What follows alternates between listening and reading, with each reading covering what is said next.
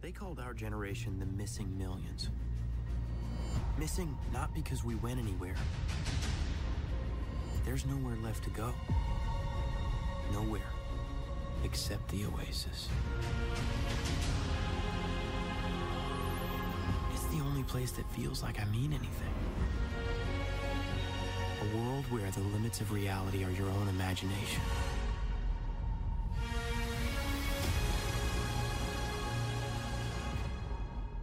Hey, everybody, welcome to You Have to Watch This podcast. I'm Allen, and this week Ryan couldn't join us. He is uh, a big baseball fan, and I could not get him to step away from the TV for one episode.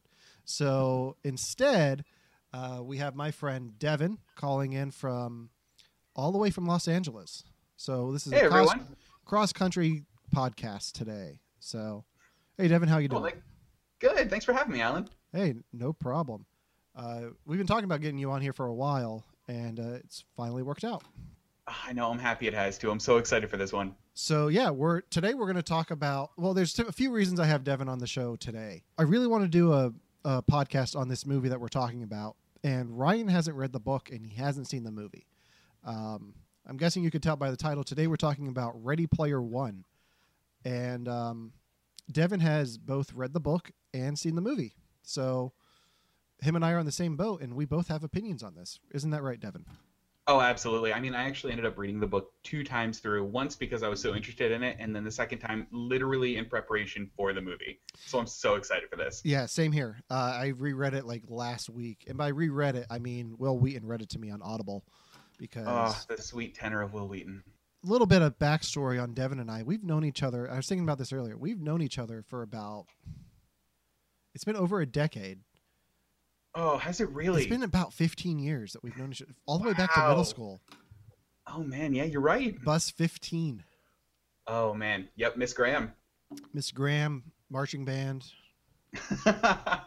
oh man, wow, stuff So- I haven't thought about in a long time. Yeah, and um, you're one of like the few people I still talk to from high school. I mean, knowing the people who went to high school with, understandable. yeah. Um, but if any of them are listening to this, hi, thanks for listening. Hey, Um, thanks everyone. We're definitely not talking about you. No, the other you, people. li- you listen to the show, so yeah, you were the cool ones. Um, but yeah, so we were in marching band together and stayed friends through college and all of that. So, and you just recently moved to LA. How how do you like it? Yeah. Oh, I love it out here. Um, speaking of our relationship, I think I had a little, kind of a small part in your wedding, right? Oh yeah, you were my best man. Yeah, something like that. Man, that was a fun time. Oh, that was awesome. Oh, what a good wedding. Yeah. So I think you're officially in LA now that you are on a podcast. I am. So, I think that's what it means. I think. I think that's part of the. I think you need that before you actually get your license here. It's how many podcasts were you on, and if it's great or less than one, they don't let you in. Yeah. Well, anything I can do to help the cause. Oh, well, thank you. I appreciate it. Enough about us. Let's talk about Steven Spielberg. All right, so we're going to start off the podcast trying to avoid spoilers. Uh, we're not going to give anything major away. We're just going to talk about a little bit about what we thought of the film overall. Uh, Devon, do you want to start us off? Yeah, definitely. I mean, as a film, I thought it was really great. Um, I kind of struggle sometimes between whether or not I would like it more if I didn't read the book, mostly because I knew what was going to happen, and a lot of the time I was kind of picking out little differences between the book and the movie, going, "Oh, it's neat they did that," or "Oh, I wish they had done that." But I think just as a movie, in and of itself, without the book, it was awesome. I mean, I'm one of those people that really likes a lot of in jokes, and I like a lot of you know callbacks to a lot of stuff that I like, and I mean that's really what this movie was. This movie was a gigantic, hey, remember that thing? Hey, did you see that thing? Hey, here's a video game you probably know, and that's right up my alley. So I really, really liked that. Yeah, Spielberg really made it. I saw in an interview he wanted to make a movie that people who don't play video games would still enjoy, and he really did that. Um, I don't think you need to see the. I don't think you need to read the book to see the movie. I think No. it helps in parts, um, but they they do change a lot. Um, the main the main goal of this of the story is to find these three keys, and the way they go about finding the keys in the book compared to the movie are different for all three. And I think they needed to do that for the movie. Um, and we'll get into details on that later. But I think the way they adapted it made it like when I was reading the book, I didn't understand how this could be a movie, yet alone directed by Spielberg. Nothing about the book ju- jumped out at me and said this would make a great Spielberg movie, and nothing about the film really sticks out to me saying this is a great Spielberg movie. It's good, but I don't really see Spielberg's influence on it. It feels more like a Zemeckis movie. Does that make mean, I sense? can almost it does, and I can almost see where they might be. I mean, almost what they might be going for there, though, because I mean, Zemeckis played a big part in the movie too. yeah, I don't yeah, because you have the. DeLorean.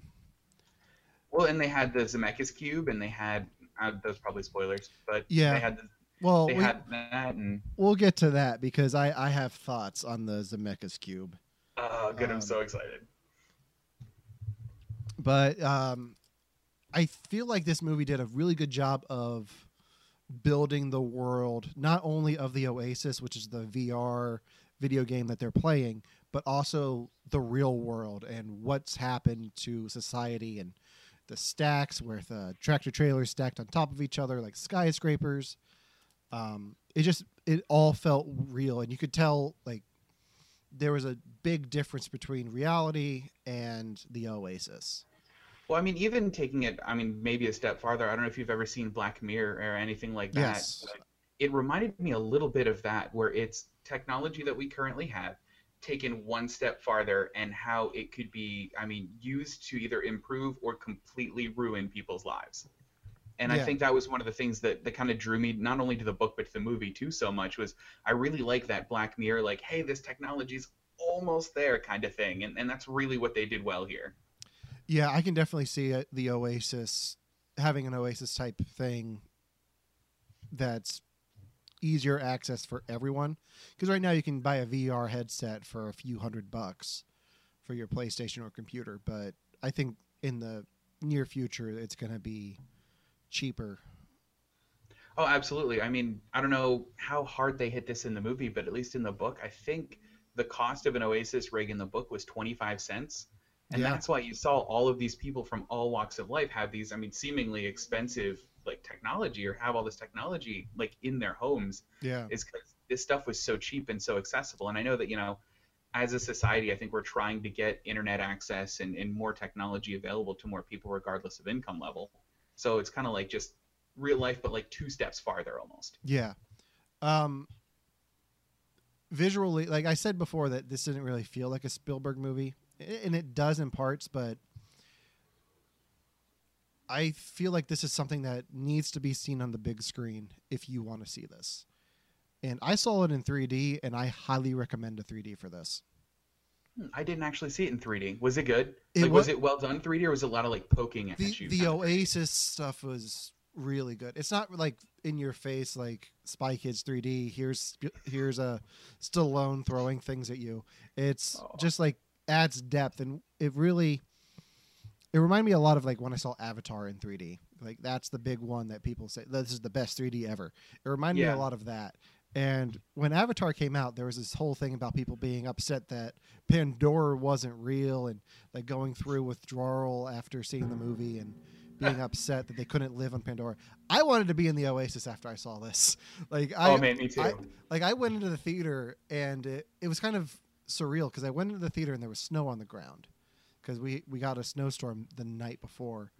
And oh, I- Pennsylvania. Yep, Pennsylvania. Gotta love it.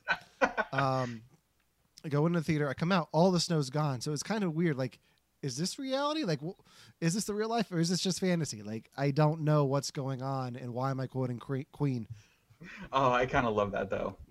I mean, and I'm Um, the same way though. I mean, the, they made they did such a good job of making the Oasis a solid place, Yeah, like a place that had very definable rules, it had very definable characteristics, and like a place you wanted to live in and wanted to go to. yeah.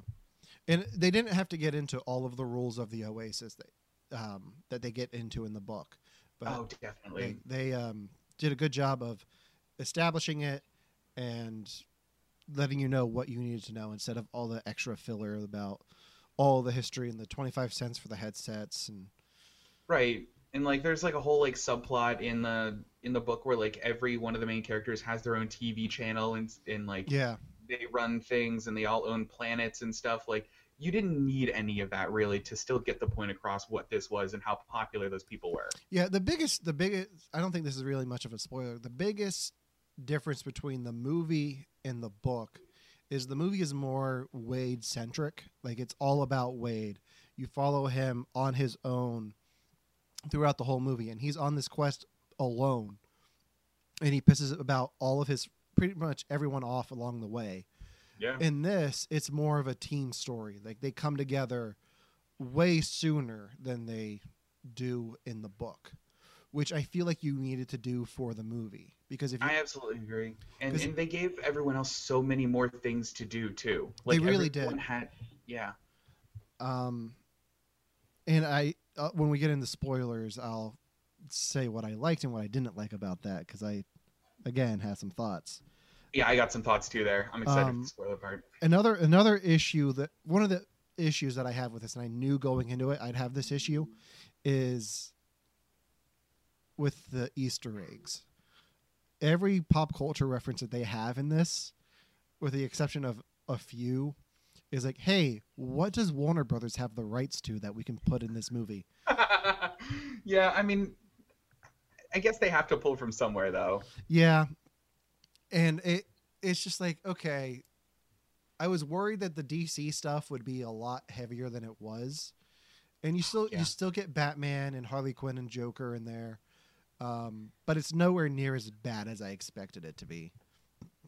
No, it's it really wasn't too bad. I mean, I actually didn't go into it thinking that. and Now that you said it, I'm like, oh yeah, I totally should have expected nothing but Warner Brothers. But it, you're right, it wasn't like it wasn't as bad as I thought, and it didn't seem like they were trying to use it as an advertisement for something else.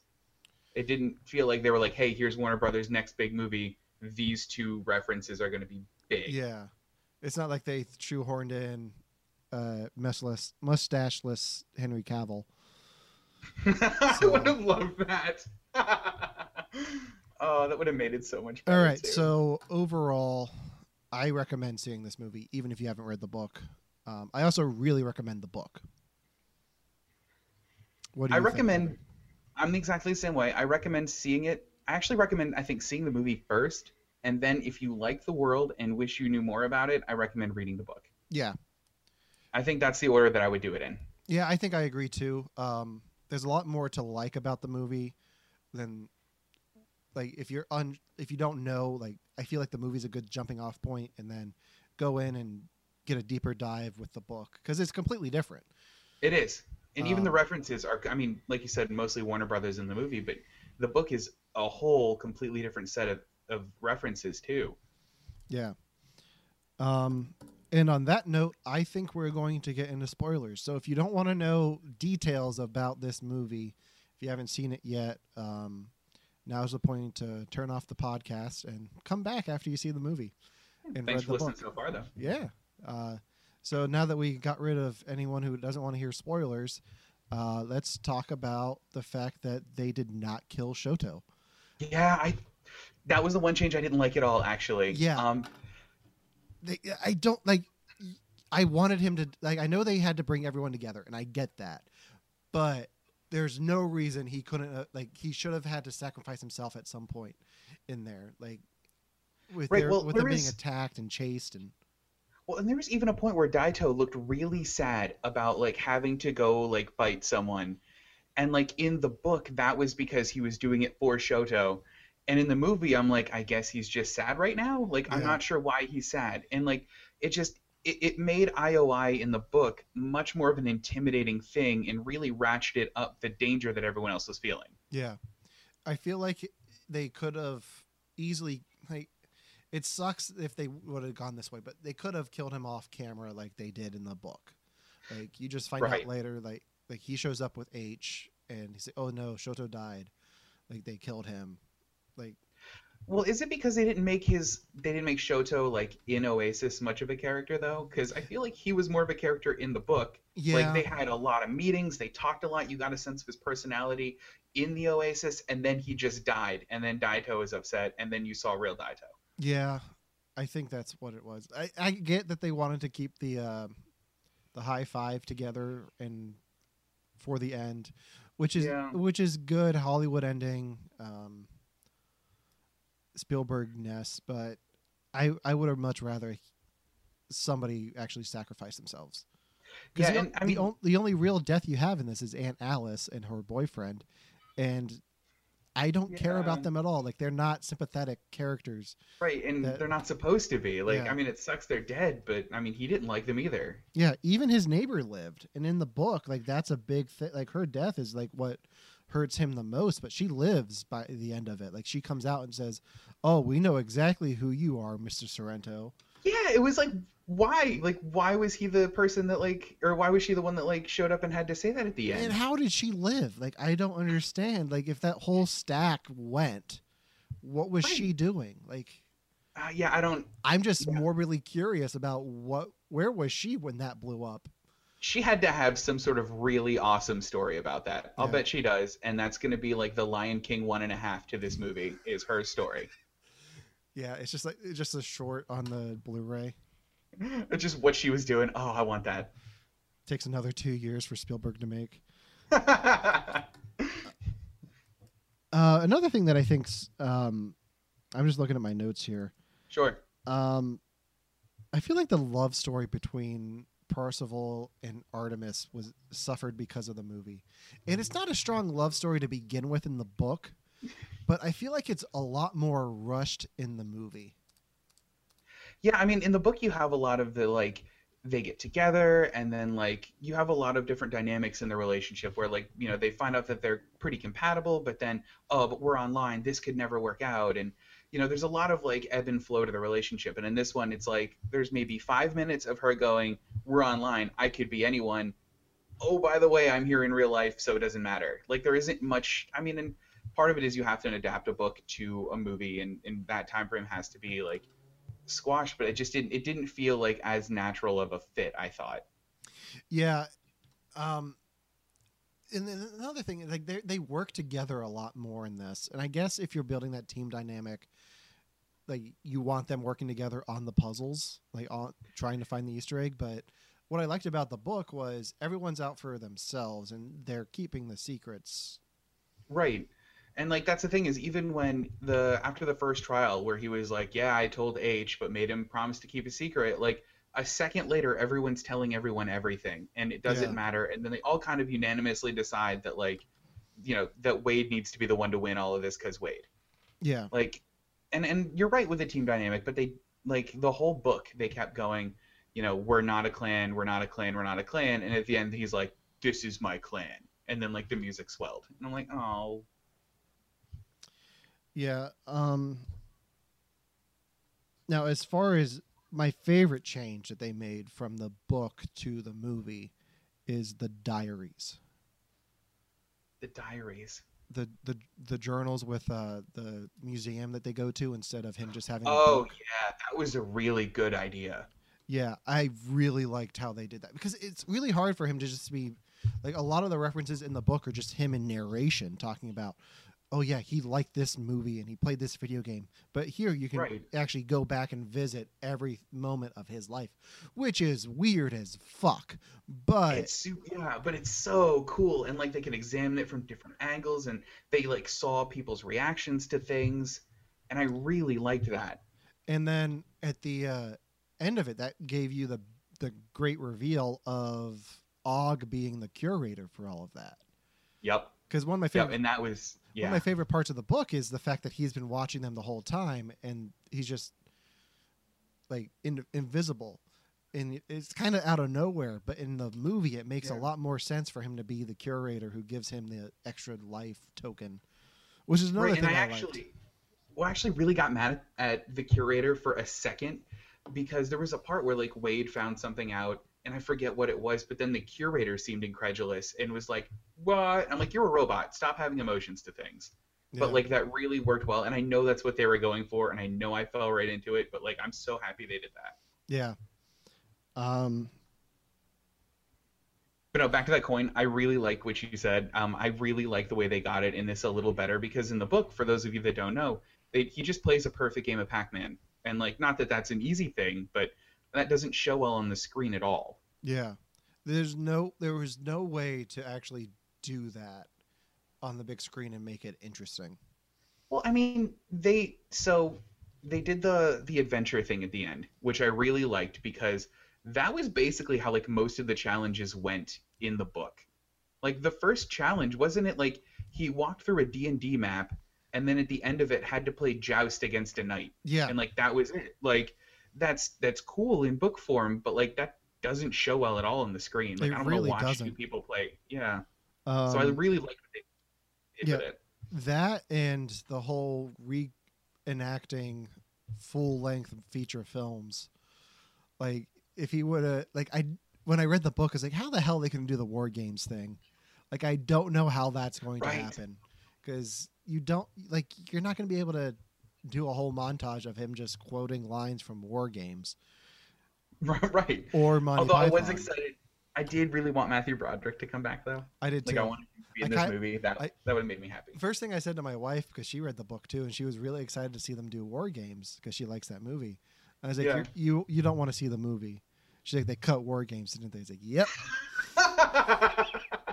she just caught on right away. yeah, she knew exactly what I was talking about. But how did you feel about The Shining? I loved it. I that is a haunted house I want to go to. Like they set it up like it's this like crazy haunted house you got to walk through. I love it. Like I thought it was so cool. Yeah, I really liked the way they went about that, and then um, I I really identified with H there because I've never seen The Shining either. I know enough about it that I expected the blood to be coming out of the elevator. Yeah. but he, they just go in clueless, and it's like I, I don't know what's. Don't, we can't go in that room. Like, don't go in that room. Like, Well, I oh my gosh, I don't know what kind of like what the the crowd was like when you saw it, but the movie theater that I saw it in, the crowd lost their mind for those parts. Like when H was like, "Oh, try this elevator," the whole audience was just like dying laughing because they knew what was going to happen to him. And then when he like wandered into the room, like everyone knew what was going to be behind the bathtub and in the curtain, and like like it was honestly it was the part that got the biggest laughs in the whole movie from the audience I saw it with. the the crowd that I saw the movie with was three other people because I saw it at 1.30 on a Monday afternoon. okay. Um, so if anyone was was laughing, I was far enough away that I couldn't hear them. Aw. But I I laughed at parts. Like I was Oh, definitely yeah. laughing. I think my biggest laugh was when they threw the Chucky doll at the Oh my uh, at the yes. Sixer, and then he just takes off his headset. Fucking Chucky doll. I know.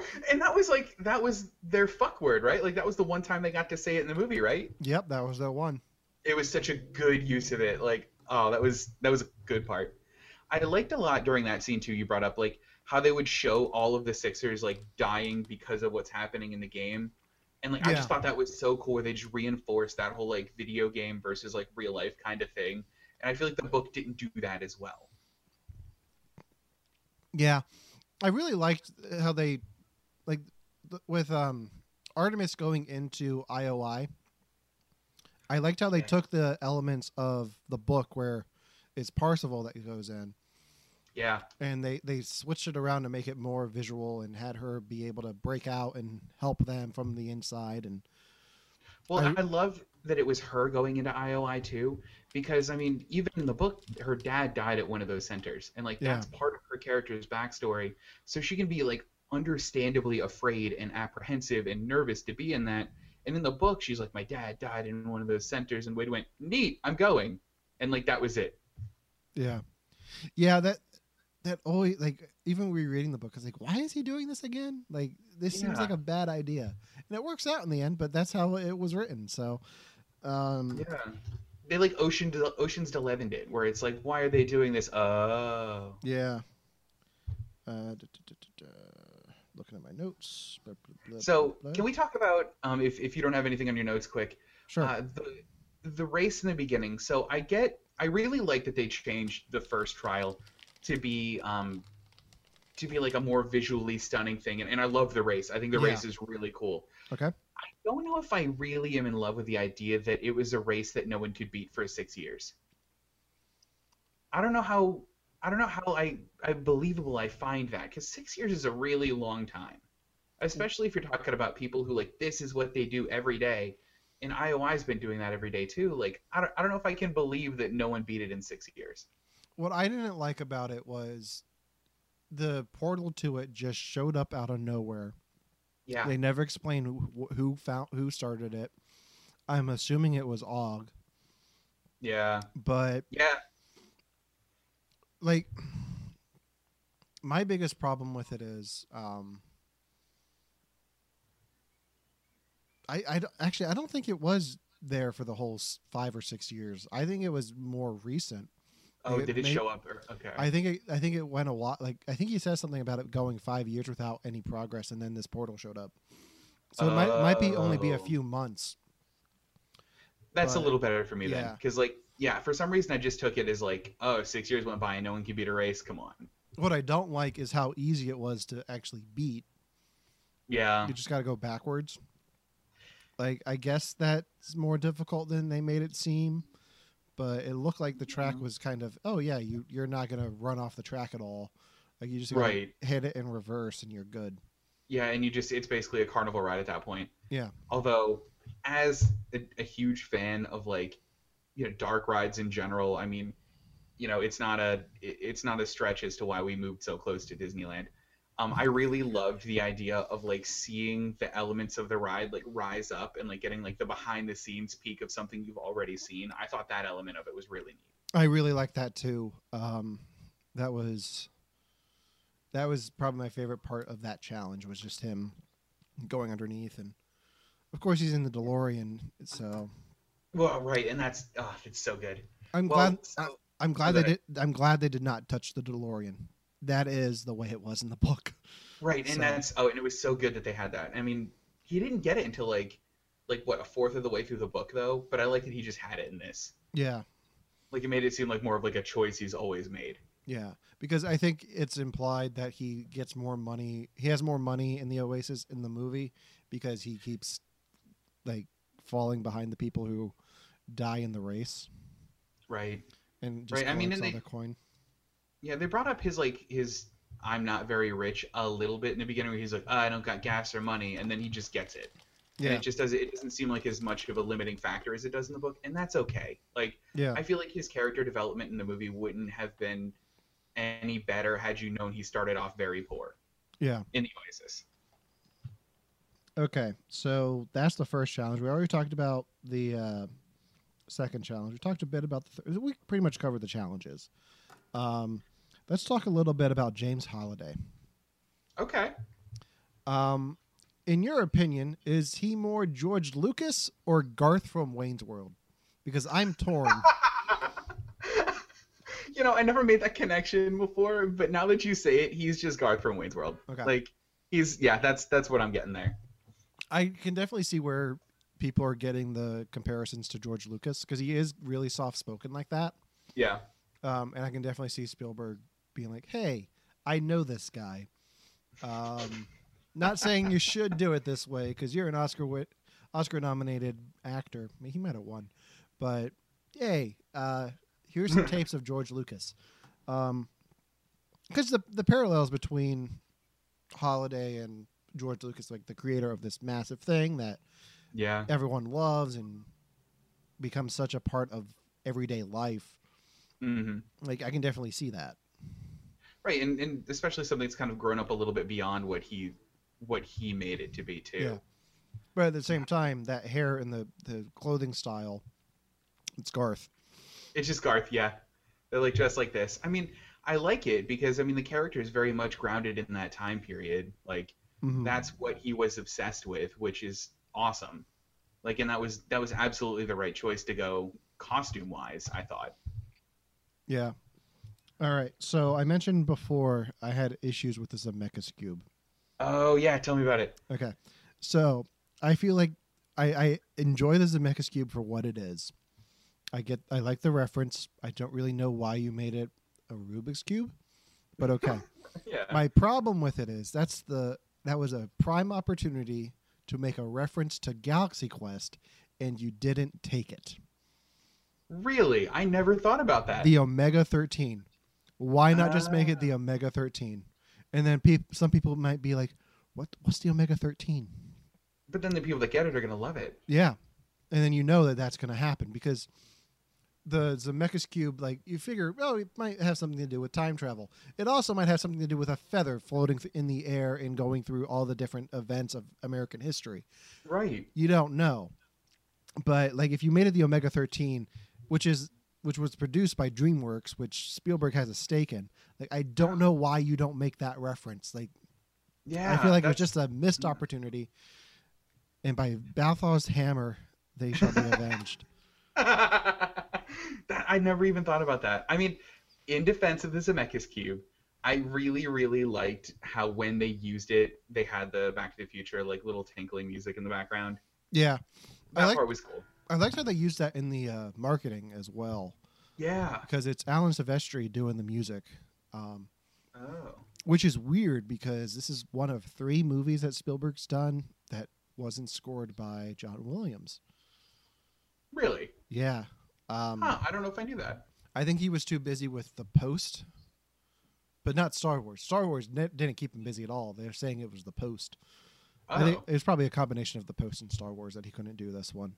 I'm sure. Um, Huh. That's But yeah. though. but Silvestri is like up there, like pretty much the same. Which is Oh, kind of really? kind of why it makes made it made me. That's why it made it feel like a Zemeckis movie more than Spielberg to me. I mean, I can definitely see that. I just I don't think I know enough about Zemeckis movies in general to be like, ah, it's a Zemeckis movie. Yeah. All right. I I- just knew that it was a Spielberg movie, and then a T Rex showed up, and I went, Yeah, the, the the other thing that I don't like about Spielberg directing this is you miss out on so many references from the '80s because Mhm. Spielberg is the '80s. Like you've got E.T., you've got the DeLorean, which they kept, but you've got the T Rex from Jurassic Park. Um, they snuck in some Gremlins behind Spielberg's back, but there's so much that they didn't touch that they could have. You've got uh, Jaws could have been in there. You could have had. oh, um, yeah. could have had um, close encounters spaceships like there's so much that you could have had that you just didn't tap I mean, that's a good point. I, and I never really thought about it that way. I think I kind of took the, I'm just so appreciative of all of these references that I'm seeing right now. And like, I mean, it, you're right. I mean, most of, of what they would have thrown in there would have been more more 80s references, yeah especially in relation to like Halliday and what he was doing. yeah so speaking of references i gave Mhm. you i gave you several homework assignments You did. the first one was make a list of all the different easter egg cameos that you caught in the movie. So i figured what we would do because i have a list here as well. I figured you'd say one and i'll say one. We'll kind of go back and forth and see what all we came up with and talk about it a little bit. So what's Sounds the, what's me. the first one on your list? Jason, uh, Jason, Jason? Voorhees. okay. I did not have that one. Where was he Oh, he was on Planet Doom when they were fighting. Somebody like shot him or pulled him apart or something. Okay. Cool. My first one's Batman because you get the opening. Uh, this is the Oasis, and you can go climb Mount Everest with Batman, Yep. which is. I don't know if I'd go with Batman. Like I don't. I wouldn't climb Mount Everest with Batman. Like that's just weird. Like who who does that? I mean, it's a good. I mean, yeah. I would jump point. off of Mount Everest with Batman and glide down. Like I would do that in a heartbeat. Um, you and Batman have to get up there. Maybe that was the like the preamble. Maybe you have to climb it to jump off it with him. I, I guess. um. All right. What else do you got? Uh, I saw Freddy Krueger. Of course, if you got uh, Jason in there, you got to have Freddy because Freddy. they're they're peas in a pod now. Oh yeah. Um, another one I had from the opening was Minecraft. Oh yeah. Minecraft was in the opening. I forgot about that. That was that was a little much for me. Like, okay, I get that there's going to be a Minecraft world, and I guess you're catering this part to the eight year olds who are seeing the movie.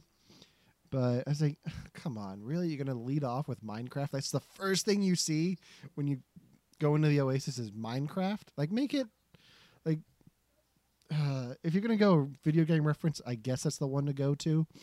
But why not something like Mario? Like, show like right. the Mushroom Kingdom and or different things like maybe Crash Bandicoot or I know this is more recent, but the island from Fortnite. Do something like that. Right. Um, make it a little bit different instead of just Minecraft. I mean, I don't know why, but whenever they showed Minecraft, I got a little bit of like PTSD from the uh, uh, from the Emoji Movie when they showed up in Just Dance.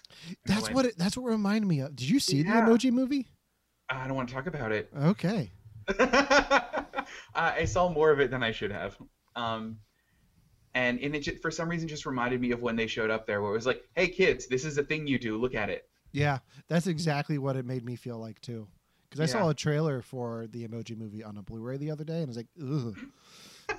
Did you see the Emoji Movie? I did not. Um, but I w- we watched the trailer for it in front of um, Jumanji on Blu-ray, the, the rock one, and Yeah. we were watching with my father-in-law, and he's like, "What is this?" He's like, "It's the Emoji Movie." Oh, Oh, well, there's not really a poop emoji, is there? oh no! And we're like, "Yeah, there is." and who's it played by? Uh, Patrick Stewart. Oh, and then man. um he's like that's not a real thing and then anna showed him on her phone like no Yeah. it's a real thing it's right there he's like who would send that to their friends like that is so yeah. And, and then i i said to him i was like yeah it's a really shitty thing to do. And he he lost it. He's like careful now. I was i was so proud of that joke that Oh, I, I had to bring it up. Okay That's who what else do you got? Uh, I mean, obviously, I saw King Kong. yes. You literally can't miss him. I mean, Yeah. I'm happy he was there. yeah i mean for new york setting it makes sense Yeah, I mean, he acted a little bit like um, a little bit like Donkey Kong in uh, in like the old style Mario games, where Yeah. like he was the one blocking the very end of it, and I thought that was cool. I like I like how they used him there. yeah i mean kong's a kong Yeah, yeah, Um, okay, another one I had was Harley Quinn and the Joker. yep, got those two as well. I mean, they were a little gratuitous, if Yeah. I'm gonna be honest. I mean, Harley Quinn was there much longer than the Joker. Yeah. I still like the Joker in this more than I like Jared Leto. They were. He was totally modeled after Jared Leto, though, right? Yeah, but he didn't say anything, which is better. oh, I didn't hate Jared Leto's Joker that much. I didn't hate him. I don't. I like his Joker more than I like the one on Gotham. The I one- haven't seen Gotham. The one on Gotham is just doing a Heath Ledger impression, and it pisses me off Oh, that would make me sad too. Yeah, I wouldn't because like that. Because people say, "Oh, he's the best Joker." No, he's not. One, Mark Hamill's the best Joker, and two, this guy's not even Ooh. doing his own Joker. He's just doing Heath Ledger. Yeah, yeah. And- I mean, that's right. So, but we're not talking about Gotham. We're talking about um, Did you figure what we're talking about? no. Uh, my my wife's texting me at the same time. So Oh, okay, what do- what do you got? Um, the next one uh, we talked about already. T Rex Yes. had to be in there. Yep. I mean, uh, life finds a way. All right. Uh, RoboCop. Love me, some, RoboCop, where is he? love me some RoboCop. When he's first entering the Oasis, Oh, um, in the little weight room area, like like when everyone first gets out, RoboCop is blinking, you miss him. oh wow, that's Yeah. really cool. Yeah, RoboCop's one of those movies that I, if it's on TV, I will stop and watch it. If it's one or I- two, three, not so much, but one and two, no matter where it is in the movie, I will watch it. It's still on my list of movies I gotta watch. I'd buy it for a dollar. Um, that's a uh, it's a RoboCop reference. If you haven't seen it, you're not going to get that. Yeah, Um, that's why I okay, what else do you got? Uh, I got Tracer from Overwatch. She showed up like three times in the movie. Yeah, there are a bunch of Overwatch references, which makes me Oh. makes me wonder. Like I, just- I just kept, kept seeing characters like, oh, they look like they're from Overwatch. Yeah, I, I haven't played enough Overwatch to know who's who. Sure. but um, I was like, okay, so I guess Warner Brothers has the rights to Overwatch, so maybe that means we're getting a movie in the future. I mean, I'd be down for that.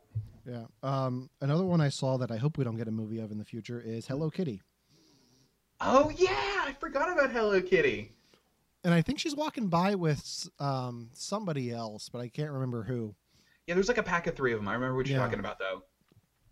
Um, one looked like a minion, but I don't think it was a minion. Oh, it might not have been. I don't know. I Um, forget. Or what else you got? Uh, I got Goro from Mortal Kombat and Mortal Kombat in general because Mortal Kombat's like all over that movie. Yeah. Um, in the vein of video games, I there was a shit ton of Master Chiefs. Yeah. Oh yeah. There's like a gaggle of Master Chiefs just going into the final battle. Well, even in that store, they had like a whole Halo aisle in the store. I love that store. We're gonna get into that here in a bit. Oh, good, Um, because I one of my references was from that store too. Okay. Uh, there's a Borderlands section in the store where Oh, is there? is. I- I Yeah. did not see that. Um, my wife actually caught that. Uh, Romano nice. afterwards was like, "Did you catch? Did you catch Claptrap?" I'm like, "No, I missed it." Nice.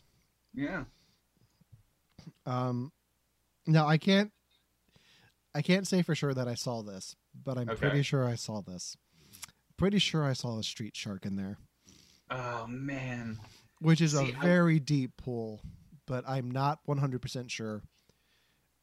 I would be so happy if there was there was really street sharks in there though. Like I I want to know like you and I were talking a little bit earlier about this how you want to just watch the movie like frame by frame. I Yeah. really want to do that too. Because uh, when you're in the Oasis, almost every frame can be taken out of the movie, put in an actual frame, and hung on the wall. Oh, And, absolutely. Like as a puzzle, like hey, see how many things you can find. Mhm. um, and it's crazy because there's so much there, and I'm I'm waiting for the list of every single thing that's in this movie, um, which is probably just at the end credits. But It's true though, and I'm sure they exist online somewhere. I just I didn't want to look them up for this. I wanted to like, Yeah. actually remember them. yeah, what else do you got? Uh, I found Battletoads. They were in there a couple times. Yeah, In like in like the last fight scene, I saw them a whole bunch doing stuff. That was pretty cool. uh, I like the cameo of the Teenage Mutant Ninja Turtles. Yep, I had them on my list too. And they Yeah. were the they were the Michael Bay ones, right? Yeah, which I guess is okay. I'll accept it. I, mean, there have been worse iterations. yeah, I mean, if you're already doing the CG um, versions of it, why not? Right. Uh, I found Laura Croft. I did not see that one. It was real quick by Tracer once. I think she's even in some of the promo stuff, like in the background. But like I, I saw like old style, old style Laura, and I'm like, oh, hey, look who that is. Yeah. Um, and the I only have two more that are pretty obvious. Um, Mhm. Iron Giant, obviously, Oh yeah. uh, kind of just in your face. My, how did you feel about the use of the Iron Giant? It was interesting. I liked the idea in the book a lot, where the book every in the book everyone had a giant robot, and someone picked the Iron Giant, and that's awesome. Um, in this one, honestly, I think it did a lot to help H's character development a little better than than in the book, because in the book, like H's whole character was I'm Wade's friend, and that was it. And in this one, like H built the Iron Giant, like you know she had something to do and had like a very specific set of skills that no one else had. And actually, you know what? Now that I talk about it, I liked it. What about you? This is coming from somebody who hasn't seen the Iron Giant, but I know enough about it. Isn't the point of the Iron Giant is that he doesn't want to fight, that he's not a weapon? Yep, and and I, I was really hoping you'd go there because oh, absolutely. Because it completely contradicts what the Iron Giant stands for. Oh yeah, I mean it's it it was strictly nostalgia pandering. Like Yeah. it was, hey, look at this. Yeah. And so I don't like it from that point of view. I Mhm. like that he builds it. And I like Mhm. that in the end, his biggest use in the final battle isn't as a weapon, but as a bridge. Yep. Yep. I mean, Um, and that one plays to the character a little bit too. Yeah. Um, but yeah. Um, anything else you got? Let's. Yeah, I got two more. Uh, one of them was Chun Li. Hers was pretty. She did a pretty gratuitous cameo in there from Street Fighter. Okay. Uh, she was like fighting somewhere. And my last one is, and I'm in debate as to what I saw, but it was a big bird with someone riding on top of it going into battle. Now, my nerdy self wants to go, oh, that is a chocobo from Final Fantasy. But they bring up Joust a lot in the book, and it never really gets mentioned here. I'll bet you it's a Joust reference, and that was like the Joust character. It might be. They do. That, There is a poster of Joust at the very end when he's speaking to Halliday. oh, is it really? Yeah. Uh, when he shows up in Halliday's childhood room, there's a Joust poster, which I thought was a really good way of acknowledging the book. Yeah, because they go to Hol- like Halliday's room plays a really big part in the book, and in the end, she's like, "Hey, this is where we are." Yeah. Um, and then, of course, Mecha Godzilla, Oh yeah, Mecha Godzilla. which I'm glad they kept in because that's a Yeah. big part of the book. Well, so the one thing that I was kind of happy that they did, now that we're kind of on that part, is I'm kind of happy that they updated everybody's um everyone's mechs to like Mhm. mechs that most people would understand. Like Wade ends up choosing Supaidaman, or he ends up choosing Leopardon, which is Supaidaman's mech, which Yeah. I honestly wouldn't have known without this book. Like, Yeah. I don't know Japanese deep cut TV shows that well, so I don't know if I would have gotten that. Yeah, that would have been um like even the uh Shogun that they bring in at the end is a deep pull. Yeah. Like- Yeah. Like I don't really know what that is. I know it's a thing. I just don't know what it is. Right. And I mean, I'm happy that they they brought in some more well-known references for people like nowadays, which was pretty nice. Yeah. All right. So that's it for my list. Yep, that's all my list too. Okay. Now we're going to go on to part 2 of our homework. this is the fun part. All right. So what I had Devon do after seeing the movie is we came up we each came up with because each character in the movie has their own vehicle, a mm-hmm. giant robot, a costume, and a weapon. So we each came up with a list of what ours would be if we were in the Oasis. So Devon, you go first. What was your vehicle? All right, so my vehicle is the Homer from The Simpsons. God damn it, you motherfucker. Was that yours? I okay, so originally I had put down the Batman Forever Batmobile, Yes. but then I was like, no, I'm gonna change it to the Homer Oh With- no. with the Batman Forever uh, wheel decals. Oh, I But love but that. go ahead, go ahead, keep going, keep going. Like All right. So, uh, and I, I kind of took this a little far and and have a couple of weapons. So my main weapon is uh, a gun blade from Final Fantasy VIII because it's a gun and a sword. Because why not? And you'd like the Zemeckis cube. I came up with the Bay grenade, and what it does is it makes a lot of mostly useless explosions. that's fantastic. Um, my giant robot is Gigantor, which, despite me saying, "Oh, I don't know much about Japanese deep cut stuff," that's a Japanese pretty deep cut. Uh, he was a, a 70s or 80s cartoon. Okay. Um, and then I kind of went overboard on my costume. Okay. I got really excited. So, um, uh, so he's wearing um, a zoot suit from the mask, that that nice yellow zoot suit. Um, I kid you not, I almost put that too. Did you really? I, I did, yeah. This is why we're friends. oh, absolutely. Um, his head is Jeff Goldblum. Uh, Jeff Goldblum's head. He's wearing a deep V with David Hasselhoff's chest hair, and he's uh, wearing glasses that are Bubbles from Trailer Park Boys.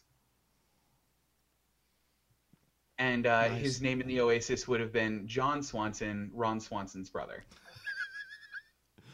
Nice. So Okay. that's that's the character. I'm ready. Okay. I'm excited. Okay. So taking the Homer away from mine, because you, you've got the Homer. I've got the Batman Forever Batmobile nice. with a flux capacitor because I want I, I want that Back to the Future element. Yep. But instead of having KITT like Parzival does, Mhm. I've got Jarvis. Ooh, that's a good one. And Jarvis would be my AI interaction. Like in the book, it's uh, Max Headroom. Yeah, that's right. I forgot he had that. Yeah. Yep, that's a good one. My weapons would Mhm. be the White Ranger's sword Saba Ooh, and Captain America's shield. nice. because nice. you got you got to have the sword and the shield. Oh, yeah. Um, and in that vein, my giant robot would be the Mighty Morphin Power Rangers Megazord. Yes, good choice. Um, and all variations of that Megazord, so you can bring in the Dragon Zord and build on it, and Tyrannus, whatever, whatever the hell I need, uh, like full access to all the the power, Mighty Morphin Power Rangers stuff.